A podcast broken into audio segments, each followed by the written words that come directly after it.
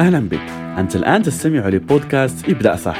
طريقك من الوظيفة للثراء تقديم ياسين الحيوي لايف كوتش معتمد ومختص في مجال المال الاستثمار وريادة الأعمال.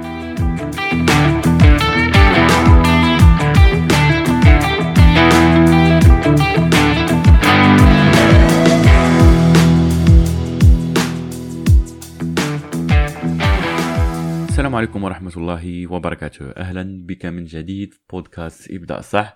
ولا زلنا يعني مكملين وقربنا على النهاية. وصراحة آه، يحز علي على أن ننهي هذا البرنامج.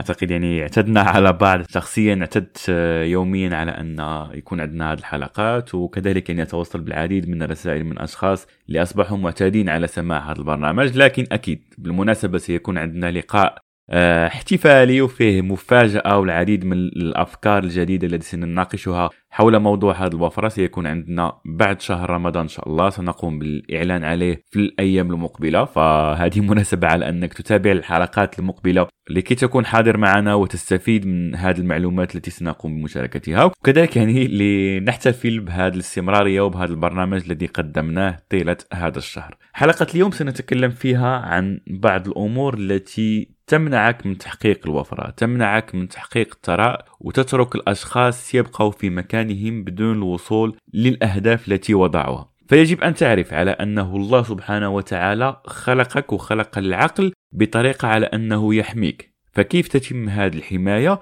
تتم عن طريق ما نسميه دائرة الراحة ولا ال comfort zone. فهذه الدائرة هي التي يستغلها عقلك على أنه العقل يحب أنك تبقى في الأشياء اللي أنت متعود عليها بحيث تبقى في دائرة الأمان بالنسبة لك. فبالتالي أي شيء جديد تحب أن تقوم به فتجد دائما على أن عقلك يمنعك من هذه التجربة عن طريق العديد من الأفكار وسنناقش بعضها طيلة هذه الحلقة. فبالتالي قبل أن نبدأ في هذا أريدك أن تعرف على أن هذا الأمر عادي جدا. لما تجيك فكرة جديدة والآن يعني متأكد على أن العديد من الأشخاص يحس ممكن في هذا البرنامج بعدم الراحة ولا عدم الارتياح لسماع هذه الحلقات وعلى أنه آه، هناك صراع داخلي فكل هذا أمر عادي جدا هذا فقط إحساس لما تخرج من هذه دائرة الراحة سواء عن طريق سماع بعض الأفكار الجديدة ولا حتى بعدها في تطبيق هذه الأفكار في حياتك اليومية.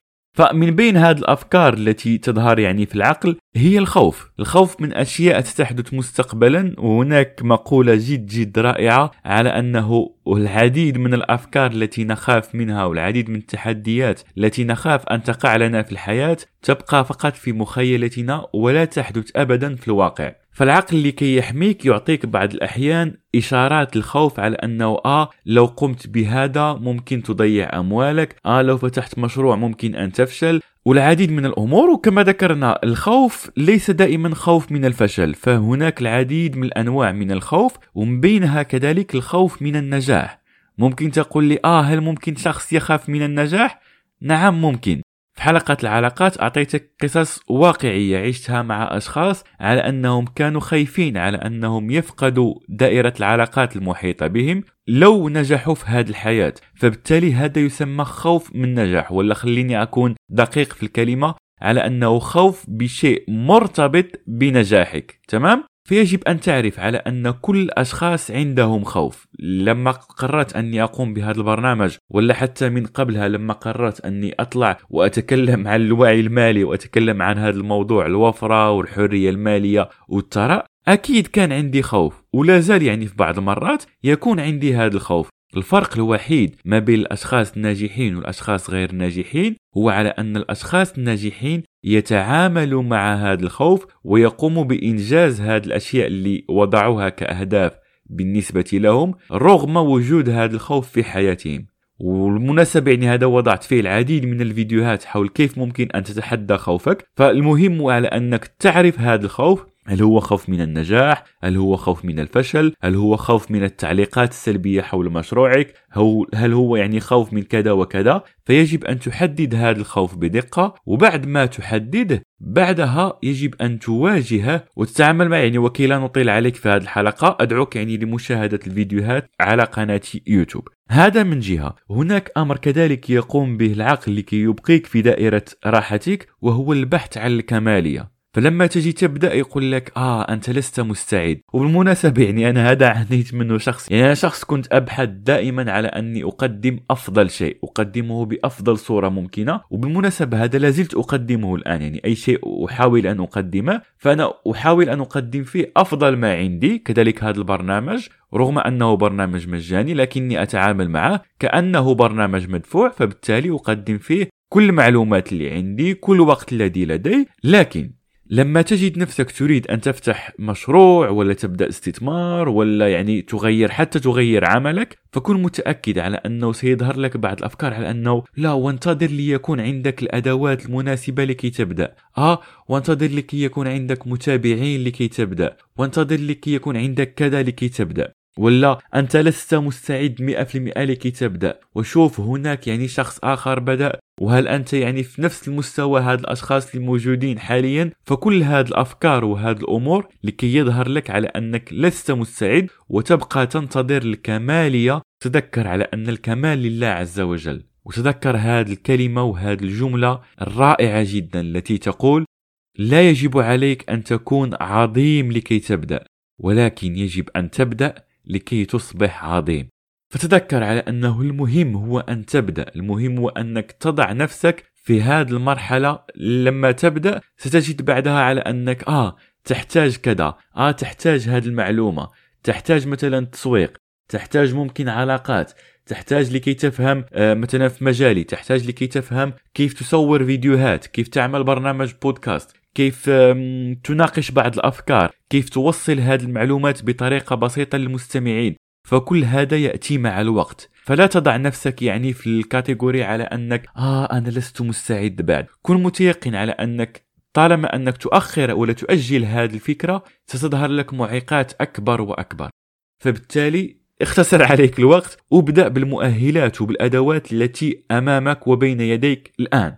ولما تبدأ لا تقع في الفخ الثالث الذي سنناقشه في هذه الحلقة وهو الخوف من الأخطاء. هل تعتقد على أن هذا البرنامج لا يوجد فيه أي خطأ؟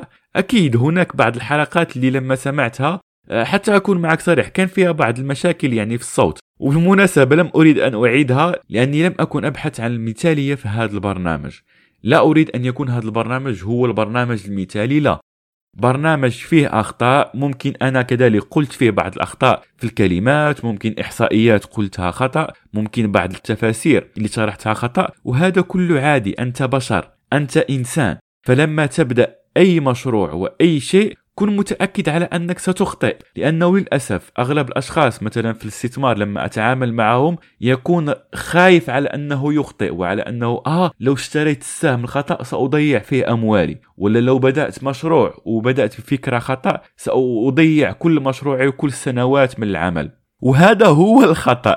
الخطأ بحد ذاته عادي جدا أنك تقوم به. ولكن الخطأ وهو أنك تبحث عن أنك تقوم بشيء مثالي بدون أخطاء. هذا لا يمكن. وأي شيء ستقوم به حتى مع الخبرة مع مرور السنين وشوف كل المشاريع الموجودة حاليا لا زالوا يقوموا بأخطاء. وهذا يعني من سنة الله في الكون على أنه أنت بشر يجب أن تخطئ وحتى دينيا يعني نخطئ وخير الأشخاص الذين يخطئون هم التوابون فبالتالي خذ هذا المبدأ في حياتك ولا تبدأ تقول على أنه آه يجب أن أقوم بشيء 100% يعني يكون صحيح 100% لأن هذا كذلك مرتبط بالكمالية والمثالية في حياتك وكن متأكد على أنه طول ما أنت يعني واضع نفسك في هذه الدائرة فللأسف لن تنجح وسيكون نجاحك صعب صعب جدا في هذه الحياة. فكتمرين لهذه الحلقة اسأل نفسك ما الذي يمنعني من أني أبدأ؟ هل هو المثالية؟ هل أبحث عن الكمالية؟ ولا أبحث عن عدم القيام بأخطاء؟ ولا عندي خوف؟ ولازم تحدد هذه الأمور بدقة ويجب أن تعالجها في حياتك لكي تبدأ صح وتنجح صح وأراك في حلقة الغد إن شاء الله